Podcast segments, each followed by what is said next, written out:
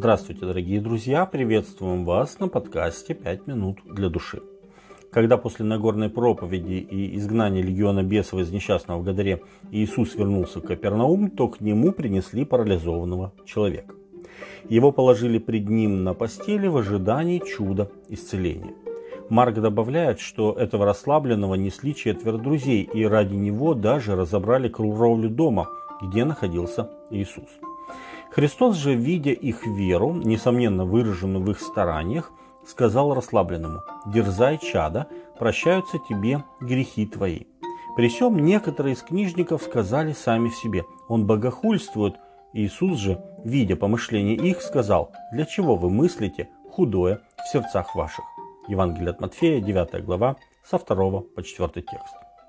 Вопрос, который Иисус задал книжникам, обнаружил важную истину – от него не скрыты никакие наши мысли.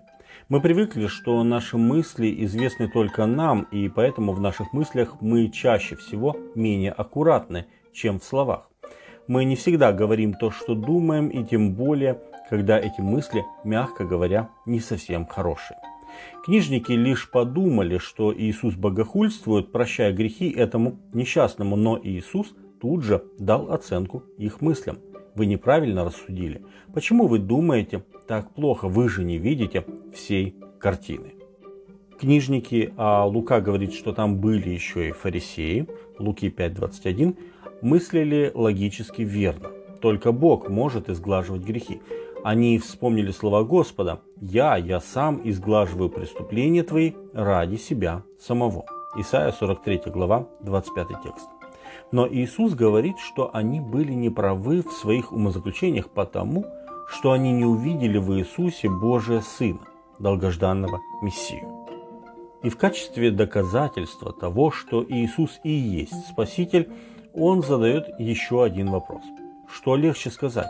Прощаются тебе грехи твои или встань и ходи? Очевидно, что первое легче. Никто не может лично убедиться в том, что грех действительно прощен как и, собственно, наоборот. А вот повелеть парализованному встать – это очень серьезное дело и ответственные слова, которые должны быть подкреплены видимым действием. И тогда Иисус говорит, но чтобы вы знали, что Сын Человеческий имеет власть на земле прощать грехи, тогда говорит расслабленному, встань, возьми постель твою и иди в дом твой. И он встал, взял постель свою и пошел в дом свой. Евангелие от Матфея, 9 глава, 6 и 7 текст. Это был не единственный раз, когда Иисус читал мысли людей. Он знал, о чем размышляли его ученики, когда Иисус призвал их остерегаться фарисейской закваски. Евангелие от Матфея, 16 глава, 7 текст. Знал он и о том, что мыслил Симон, пригласивший его на обед, когда в мыслях осудил женщину, помазавшую его миром. Евангелие от Луки, 7 глава, 39 текст. Знал Иисус и мысли Иуды, который замыслил предательство. Иоанна, 13 глава, 27 текст. И то обстоятельство, что Иисус знает мысли людей, является еще одним важным свидетельством божественности Иисуса.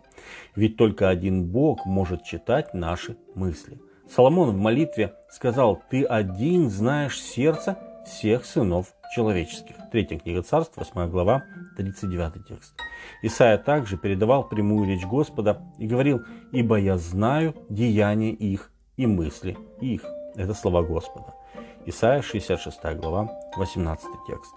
Дорогие друзья, случается так, что Господь и нам через совесть или каким-то другим путем может задать тот же вопрос. Почему вы мыслите худое в ваших сердцах?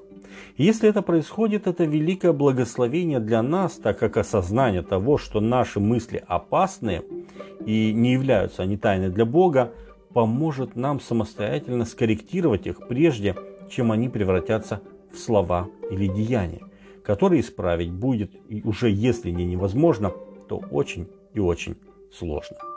С вами были «Пять минут для души» и пастор Александр Гломоздинов.